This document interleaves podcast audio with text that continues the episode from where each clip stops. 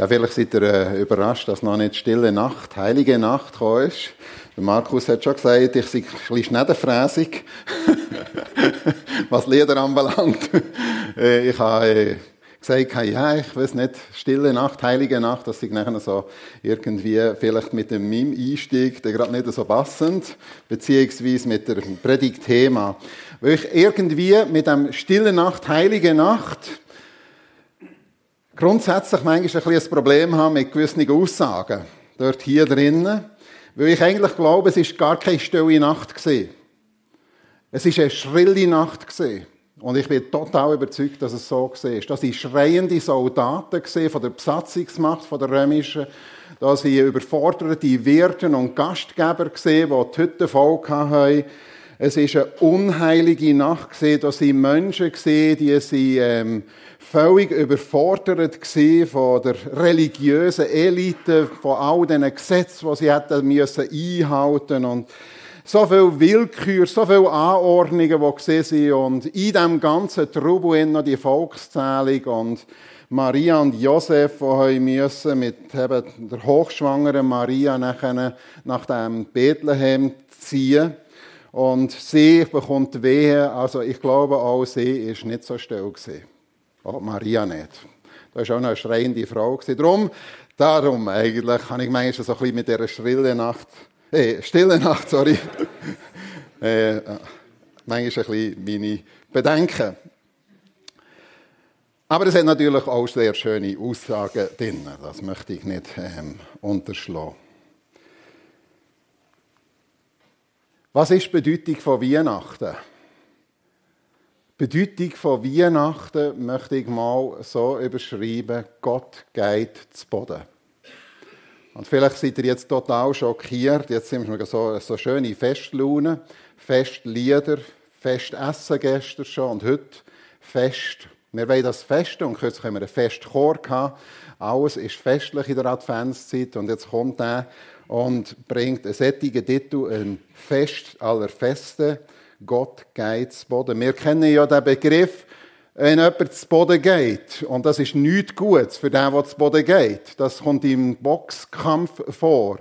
Und zwar, wenn einer K.O. geschlagen wird und dann am Boden liegt und dann abgezählt wird auf 10, oder? Und wenn er nicht aufsteht, dann hat der Anger gesiegt. Und dass nicht nachgetrampelt wird und nachgeschlagen wird oder dafür sorgt wenigstens im Boxkampf ein Ringrichter. Aber im normalen Leben ist es manchmal ganz anders. Und viele Menschen erleben es auch ganz anders. Sei es in der Berufswelt, äh, vielleicht im Geschäft, vielleicht in der Familie, vielleicht, äh, weiss ich, wo, wo man unter Druck gesetzt wird, wo man gemobbt wird, wo man ausgrenzt wird, wo man verhöhnt wird.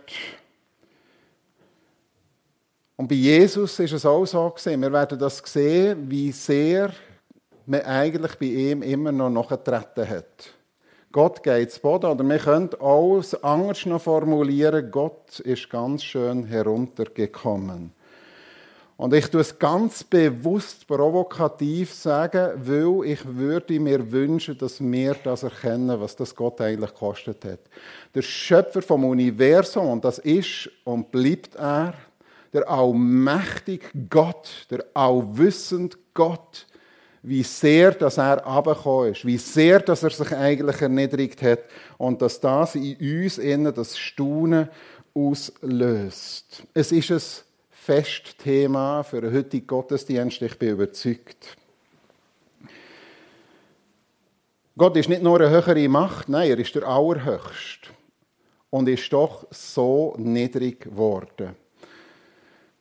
Und das fängt schon an, wenn wir Matthäus Evangelium lesen, was heißt, dieses Buch berichtet über die Herkunft und Geschichte von Jesus Christus, dem Nachkommen von, oder? Und dann kommt der Stammbaum. Es fängt schon an mit dem Stammbaum. Und wir müssen, wenn wir den Stammbaum anschauen, eigentlich sagen, was für eine Personalakte. Wenn wir einen Stammbaum hätten, vielleicht heute noch Leute von uns einen Stammbaum, äh, dann würden wir uns doch wünschen, dass da ein Albert Schweitzer und was weiß ich, was alles für Persönlichkeiten aufgeführt wären, wo wir könnten sagen, hey, da ist der auch unser Vorfahren. Hey, ich bin der Nachkommen von dem und dem, oder? Oder vom Bundesrat sowieso. Und dann kommt der Stammbaum von Jesus. Und der Stammbaum, der hat einfach die Personen aufgeführt, die müssten gar nicht aufgeführt werden, weil in einem jüdischen Stammbaum erstens mal Frauen schon gar nicht aufgeführt worden in der damaligen Zeit. Und dann sehen wir in diesem Stammbaum innen, da kommen Leute vor und die sind ganz bewusst eingefügt, um zu zeigen, wie sehr Jesus Christus bereit ist, eben Mensch zu werden und sich mit einem sättigen Stammbaum zu identifizieren als Sohn Gottes. Da ist einfach mal der Judah, da haben wir ja kürzlich miteinander angeschaut, ausgiebig. Nicht gerade der Vorzeigemensch gesehen, der Judah nachher ähm, von seiner Schwiegertochter äh, Tamar verführt ist worden, die sich als Prostituierte ausgegeben hat und dann nachher ein Kind zeugt. Äh, Judah zeugte Perez und Serach, die Mutter war Tamar. Das wird hier erwähnt, das muss gar nicht erwähnt werden, aber es wird erwähnt. Denn Boas, die Mutter war Rahab. Der Rahab ebenfalls von einem Gewerbe, das nicht gerade ehrenswert ist. Und nachher der Salomo, und dann hier steht, die Mutter war die Frau Urias. Und dann kommt uns sofort in welchem Zusammenhang. Wieso steht da nicht Bathseba und wieso steht da die Frau des Urias? Und der Salomo mit der Frau des Urias, wir wissen Geschichte, ich muss das gar nicht ausführen. Und das wird hier ganz bewusst erwähnt, der Stammbaum. Das ist der Stammbaum von Jesus Christus, vom Messias, vom Sohn Gottes. Und dann kommen wir zur Weihnachtsgeschichte. Als sie in Bethlehem waren, kam die Zeit der Geburt heran. Maria gebar ihr erstes Kind, einen Sohn. Sie wickelte ihn in Windeln und legte ihn in eine Futterkrippe, weil es keinen Platz für sie gab. Das ist ein sehr bedenklicher Start ins Leben für einen Messias, für einen Sohn Gottes. In jener Gegend waren Hirten auf freiem Feld, die hielten Wache bei ihren Herden in der Nacht. Heute ist für euch der Retter, ja, Christus, der Herr, in Bethlehem, der Stadt Davids, geboren worden. Was für eine Aussage. Wir müssen uns vorstellen. Heute könnte Jesus Christus wiederkommen. Heute. Und so genau wie wir auf einen wiederkommenden Jesus warten, und wir warten hoffentlich, dass er wiederkommt, hat man dazumals gewartet, dass der Messias, der versprochene Messias, mit all diesen Prophezeiungen, was das Alte Testament gibt, der wird kommen. Der wird zu erkennen sein. Wir haben gewusst eigentlich, wo er geboren wird. Ja, Christus, der Messias, der versprochene Retter vom Volk Israel, der Sohn Gottes, wird kommen. Und dann bekommen die Hirten als Erste das zu hören. Heute, heute es ist heute passiert. Jetzt gerade. Und dann haben wir schon ein erstes Problem. Wo? In Bethlehem. In Bethlehem.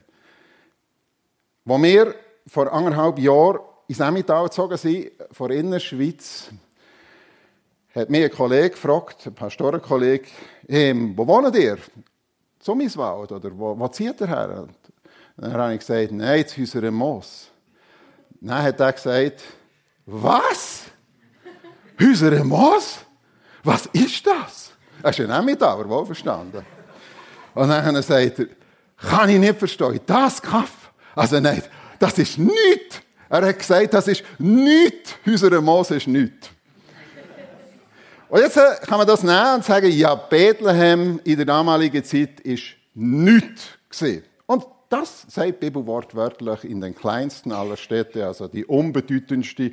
Also das ist eigentlich nichts gesehen. Es ist ein Kaff gesehen. Unbedeutendes Kaff. Natürlich, David ist dort geboren worden. Das ist entscheidend. Aber in dem Kaff, wo eigentlich nichts ist, dort ist Jesus geboren worden. Und dann sagen die Engel hier Zeichen. Äh, was, dass der Christus, der Sohn Gottes, der allmächtig Retter vom Volk Israel, oder unser Retter, zu erkennen wird sie. Es gibt Erkennungszeichen. Da muss man denken, wow, hey, wenn der jetzt kommt, boah, der wird wahrscheinlich strahlen. Und was weiß ich was aus. Das wird einfach ganz gewaltig sein, oder? Und wo der geboren ist worden? Nein, der wisst es alle, oder?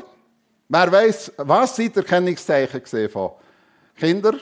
Was sind Erkennungszeichen gesehen, dass die Hirten erkennen können, dass Jesus der, ja, die Engel sind gekommen. Und was haben sie gesagt? Woran werdet ihr ihn erkennen? Ja.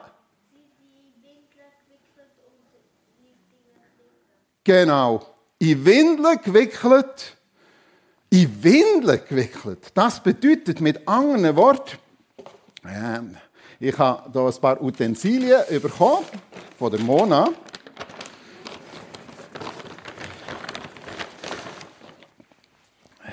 Und jetzt muss man sehen, jetzt sagt der Engel zu den Hirten, der Messias ist geboren und ein Erkennungszeichen, das finde ich einfach total krass. Das Erkennungszeichen, dir werden den Finger in Windeln gewickelt. Das muss man sich vorstellen. Und das ist das Erkennungszeichen. Nun, das ist ein Zeichen vom Menschlichen, ja vom Allzumenschlichen. Das sind wir alle irgendein gesehen. Aber dass der Sohn Gottes, der Allmächtig, auf die Welt kommt und dass das Erkennungszeichen ist, in Windeln gewickelt, das ist erstaunlich. Das zeigt etwas, wo Gott hier kundtut. Übrigens wird es genau mehrmals erwähnt. Es wird sogar mehrmals erwähnt. Und liegt in einer Futterkrippe. Das ist das, was der Markus da vorhin fast Boden gehabt hat. Das ist eigentlich nur bis Heu, wo man auch Mona gegeben hat. Hey, Heu, Viehfutter, das ist das Erkennungszeichen. Das ist wiederum total außergewöhnlich, wenn die Engel hier sagen, lasst, es liegt in ihren Kröpfen der Messias. Man muss sich das einfach vorstellen. Der Messias, der werden erkennen, er liegt in ihren Kröpfen innen. Auf Heu. In Windeln gewickelt. Und wir denken, hallo, das kann doch nicht sein.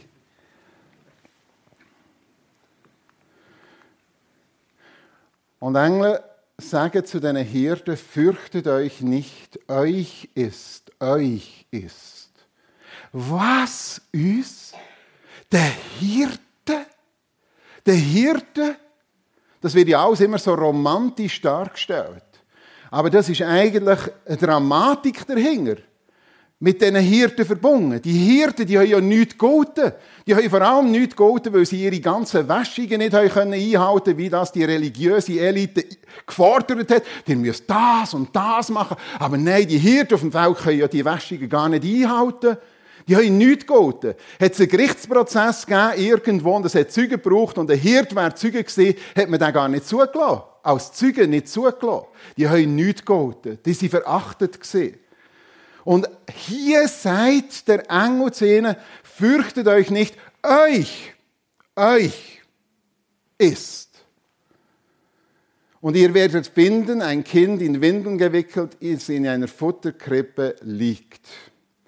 Und sie liefen so schnell sie konnten ins Dorf und fanden Maria und Josef und das Kind in der Futterkrippe. Frage ist, warum ist der Jesus nicht in einem Ballast oder wenigstens irgendeiner Herberge, in einem Gasthof in Bethlehem geboren worden. Wenigstens das hat er doch verdient, der Sohn Gottes. Wenigstens da dafür hat doch Gott Vater können schauen.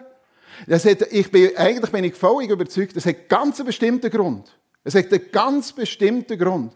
Damit die Hirte euch ist, der Verachtete, dass sie mit ihren Staustiefeln haben gewusst, wenn er in einem Stau liegt, dann können wir zu ihm gehen. Wäre er in einem Ballast geboren, hätten sie keinen Zutritt gehabt. Wäre er in einer Herberg irgendwo in Bethlehem geboren, hat der Wirt ganz sicher gesagt, hey, du was? Du kommst mir da mit deinen Staustiefeln, wo vielleicht noch in einem Kühdreck, Schafsdreck, gestanden bist, kommst du da gar nicht rein. Aber in einem Stall spielt es keine Rolle. Sie können einfach reingehen. Und darum fürchtet, ihr müsst keine Angst haben, ihr könnt zu ihm gehen. Euch, euch, der Verachteten.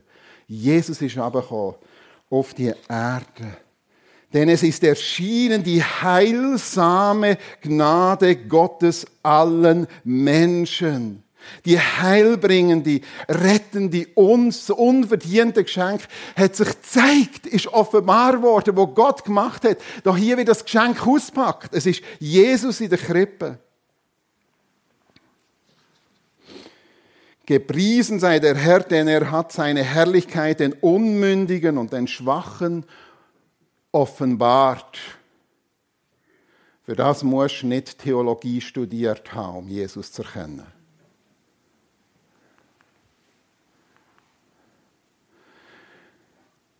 Die Weihnachtsgeschichte geht weiter. Der Herodes hat Kontakt mit den Sterndeuter und die sagen, ja, wo ist der König geboren? Und schon nochmal das ist sehr interessant. Der äh, ist natürlich schockiert, was ein neuer König, oder? Das bedroht ihn. Und er weiß, aber ja, bei den, bei den gelehrten Juden kannst du herausfinden, äh, wo der verheißene Messias auf die Welt kommen Und die können ihm genau sagen, also das ist ja interessant, gehen selber nicht, aber sie können sagen, diesen Sternleuten in Bethlehem. Geht nach Bethlehem und sucht das Kind, ist dann Folgerung vom Herodes, vom König. Aber nicht, weil er hat wollen, eigentlich, so wie er so da hat, ich wollte dem Auge huldigen und so, sondern weil er nicht wollte beseitigen. Das ist eine Gefahr. Der Engel des Herrn warnte Josef, steh auf und flieh mit dem Kind nach Ägypten. Herodes war außer sich vor Zorn, wo die Sterndeuter nicht zurückgekommen sind und ihm berichtet haben, wo wirst du das Kind finden? Er schickte Soldaten aus, die in Bethlehem und der ganzen Umgebung alle Jungen im Alter von zwei Jahren und jünger umbringen sollte, von wegen heilige Nacht. Oder stille Nacht. Eine heilige Nacht ist es ja schon gesehen, aber nicht eine stille Nacht. Jesus ist gerade un die Scherreien für Jesus sind gerade weitergegangen. Nicht, dass sie keinen Platz hatten in der Herberge, sondern äh, das ist, kommt noch schlimmer. Er wird als Flüchtlingskind gesucht und zwar gesucht, damit man ihn umbringen kann. Und das als Baby, gerade unmittelbar nach seiner Geburt. Muss nachher zusammen mit seinen Eltern, und zum Glück können ihnen die Weisen ähm, aus dem Morgenland äh, doch wertvolle Sachen ähm, gesehen. Wahrscheinlich Startkapital in Ägypten. Sie waren ja ein paar Jahre nachher in Ägypten. Gewesen. Jesus war ein Flüchtlingskind. Gewesen. Ein Flüchtlingskind. Darum kann er in allem nachvollziehen, was wir durchmachen. Er kann auch nachvollziehen, was es heißt, als Flüchtlingskind aufzuwachsen. Es geht weiter.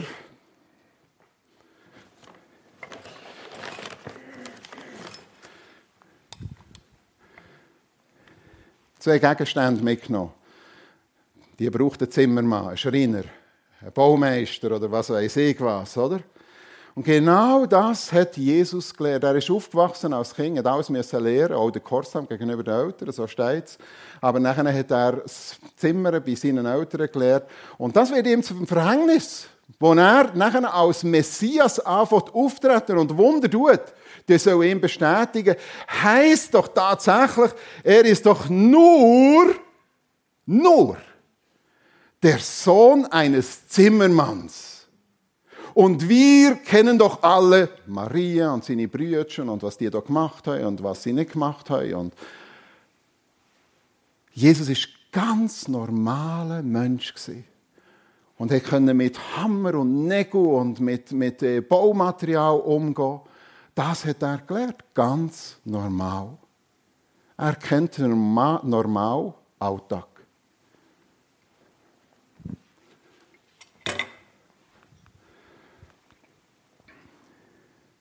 Und wir kommen jetzt äh, weiter. Die Weihnachtsgeschichte geht ja weiter und es geht immer um das gleiche Thema.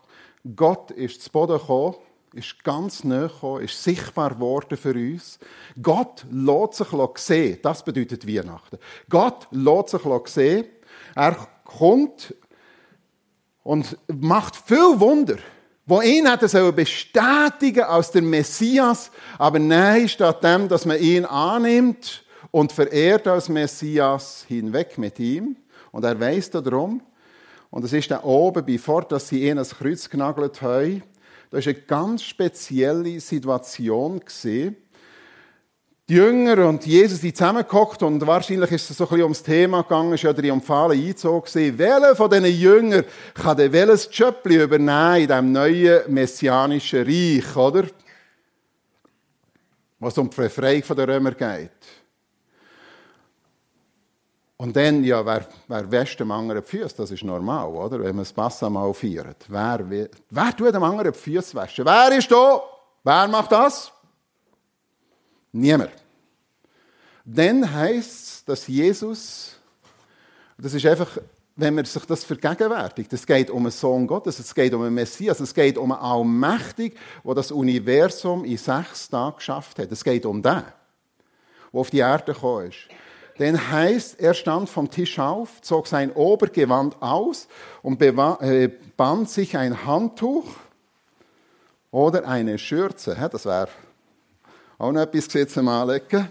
Eine Schürze um die Hüfte und goss Wasser in eine Schale und fot an, seine Jünger Füße zu waschen. Und er wischt ihnen Füße. Mit der Schürze, die er umgebunden hat, und er trocknet sie ab. Dann begann er seinen Jüngern die Füße zu waschen, die staubigen, dreckigen, schweißigen Füße. Und mit einem Handtuch abzutrocknen. Und ich möchte erinnern, auch am Judas seine Füße. Und auch am Petrus seine Füße. Ob schon, dass ja gerade das Thema war, was da noch wird kommen. Einfach nur zur Erinnerung. Das ist der Messias. Das ist Gott.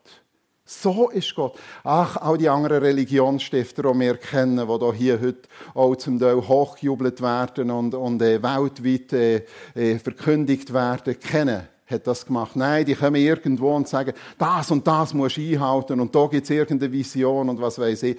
Aber das ist Gott, der sich sehen lässt, der runterkommt.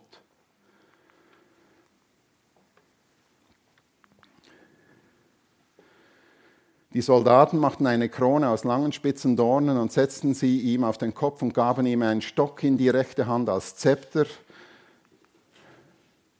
Daraufhin knieten sie vor ihm nieder, verhöhnten und grölten, sei gegrüßt, König der Juden, und sie spuckten ihn an, nahmen ihn den Stock weg und schlugen ihn damit auf den Kopf.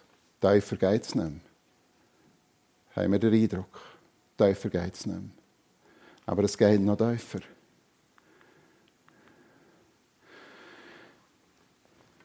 Ich eigentlich einen Holzbalken weg, äh, hier, äh, mitnehmen als Ze äh, Zeichen. Aber wir können uns das vorstellen, er hat sein Kreuz selber getragen. Er den Querbalken vom Kreuz hat er selber nach Jerusalem rein müssen. Das war üblich für die Gekreuzigten. Aber Jesus von ihm steht, ist unter dieser Last zusammengebrochen. Geht zu Boden. Geht zu Boden. Das steht so. Das erfing ich nicht. Er hat nicht mehr mögen. Jesus versteht, wenn du nicht mehr magst. Wenn du zu Boden gehst. Wenn du einfach nicht mehr magst, Jesus ist ein Gott, der dich versteht.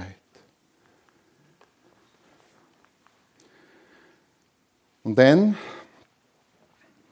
ein weiterer Gegenstand.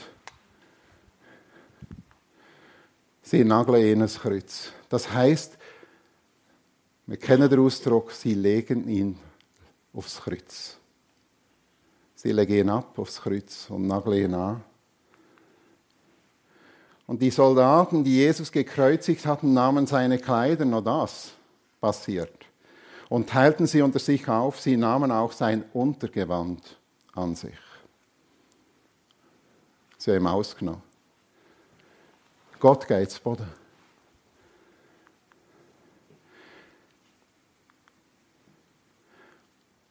Und dann haben wir die totale Bruchlandung. Dann haben wir die totale Bruchlandung. Sie haben den Leichnam Jesus, der Messias, der Versprochene, der in einem Stall geboren ist, dann wird die Leichentücher eingewickelt, wird von dem Kreuz abgenommen, wird wieder zu Boden gelegt, wird vom Kreuz abgenommen und wird in aller Eile wird er noch in ein Grab hineingelegt, wird in Leichentücher eingewickelt. Und wieder leitet man ihn ab. Dort. Die völlige Bruchlandung. Das völlige Desaster. Alles ist aus. So hat es den Anschein. Gott ist aber gekommen. Das ist Weihnachtsgeschichte. Fängt mit Weihnachten an. Gott lässt sich sehen. Und nochmal, obwohl die Welt durch ihn geschaffen wurde, erkannte die Welt ihn nicht, als er kam. Er kam in die Welt, die ihm gehörte, und sein eigenes Volk nahm ihn nicht auf. Von Anfang an, von Weihnachten. Sie fanden keinen Raum. Und am Schluss hinweg mit ihm. Und er lässt das geschehen. Er lässt es geschehen. Er hat ja alle Möglichkeiten gehabt. Legionen von Engeln sind bereitgestanden. Er lässt es geschehen. Nicht, weil er ohnmächtig gewesen sondern die Liebe zu dir und zu mir. Das ist es. Damit wir zu ihm kommen. Der Begriff hinab ist ja schlecht, oder? Der ist ganz schlecht behaftet. Niemand will absteigen. Niemand will heruntergekommen sein. Niemand will das. Wir wollen hinauf. Hinauf. Karriere. Und so weiter. Wir wollen hoch, aber nicht runter. Jesus kommt aber, damit wir kommen. Das ist Weihnachtsgeschichte. Es geht nämlich dort hier weiter im Johannesevangelium. Sie gehört ihm die Welt und sie haben ihn nicht aufgenommen. Aber allen jenen, die ihn aufnahmen und an seinen Namen glaubten, gab er das Recht, Gottes Kinder zu werden. Es ist so einfach. Es ist so einfach, dass die Hirten mit ihren Staustiefeln die verachtet waren, weil sie ihre Wäschungen nicht durchführen konnten, einfach reinplatzen in den Stall rein. So einfach, das ist Weihnachtsgeschichte. Das ist frohe Botschaft von Weihnachten. Ich habe das Recht, Gottes Kinder zu werden. In 2. Korinther 8, Vers 9. Ihr wisst ja, wissen wir es? Ja, vielleicht im Kopf schon. Im Kopf vielleicht schon. Aber wissen wir es auch im Herz? woran sich die unverdiente Gnade oder das unverdiente Geschenk, wo Gott eben in Jesus Christus jetzt offenbart hat, wo wir beschenken uns, oder? Wir das Geschenk aufreißen und dann das Papier weg und wow! Okay? Und das ist das Geschenk, das, was wir jetzt darüber geredet haben. Ganz kurz zusammengefasst, das ist das Geschenk. Aber wir wissen, die Geschichte ist ja weitergegangen. Jesus Christus ist nicht im Grab geblieben. Jesus Christus ist nicht in der Krippe, auch wenn wir ihn da in der äh, Weihnachtszeit im Krippli äh, darstellen. Und Jesus Christus ist nicht am Kreuz geblieben. Nein, Jesus Christus ist auferstanden. Er ist immer noch der allmächtige Schöpfer. Gott, der alles in seiner Hand hat. Und der wird wiederkommen, nicht mehr als Baby, sondern in Macht und Herrlichkeit, wo all diesen Kriegen, dem Elend, diesen Nöten wird das Ende setzen. Wenn sein Reich wird kommen, sein Friedensreich. Auf das warten wir ja. Der Messias wird kommen. Ihr wisst ja, woran sich die unverdiente Gnade von Jesus Christus, unserem Herrn, gezeigt hat. Wissen wir's?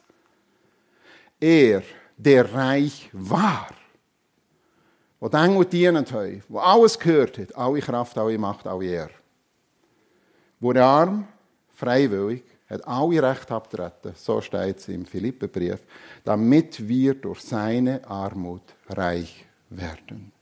Das ist das Geschenk. Manchmal macht mich Weihnachten traurig und ich merke selber, wie man reinkommt. Das heißt in der Weihnachtsgeschichte, sie fanden keinen Raum. Und ich frage mich, wir feiern sehr viel. Wir haben Festessen und der Bauch ist voll. Und die Wohnungen sind voll mit dem Weihnachtsbaum und all dem Zeug, das steht. Und die Geschäfte sind voll, alles ist voll. Aber haben wir Raum für Jesus? Haben wir Raum für Jesus? In unserem Leben, in unserem Herz, bewegt uns die Botschaft, dass das das ist, was unsere Antriebsfedern ist. Das Staunen, dass Gott für mich auf die Erde ist, dass er sich gezeigt hat, das Staunen über das Geschenk, dass wir eben sagen, wie dir vielleicht gestern zu oder vielleicht feiert ihr heute, oder wenn ihr Geschenk aufmacht und dann, wow, eine Rennbahn. Oh, wow. Das, vielleicht das iPhone, keine Ahnung. Aber es ist viel mehr. Es ist viel mehr. Es ist Jesus Christus, der uns ewiges Leben schenkt, Vergebung der Sünden. Und wenn jemand da ist, der das noch nicht angenommen hat für sich, der vielleicht sagt, ja, ja, ich habe schon jetzt Weihnachten gefeiert, immer all diese Jahre, aber mit dem habe ich mich so noch nie auseinandergesetzt. Eigentlich hat Jesus bei mir in meinem Leben eigentlich wirklich gar keinen Raum. Dann möchte ich dich heute einladen, Jesus Raum zu geben. Wenn du nicht weißt, wie das geht, kannst du zu mir kommen dann können wir miteinander darüber reden, wir können ein Gespräch haben, wir können einfach im Gebet, kannst du Jesus Christus aufnehmen. Das wäre das Größte, das Größte. Du wirst in einer ganz speziellen Art und Weise Weihnachten erfahren, wenn du das tust.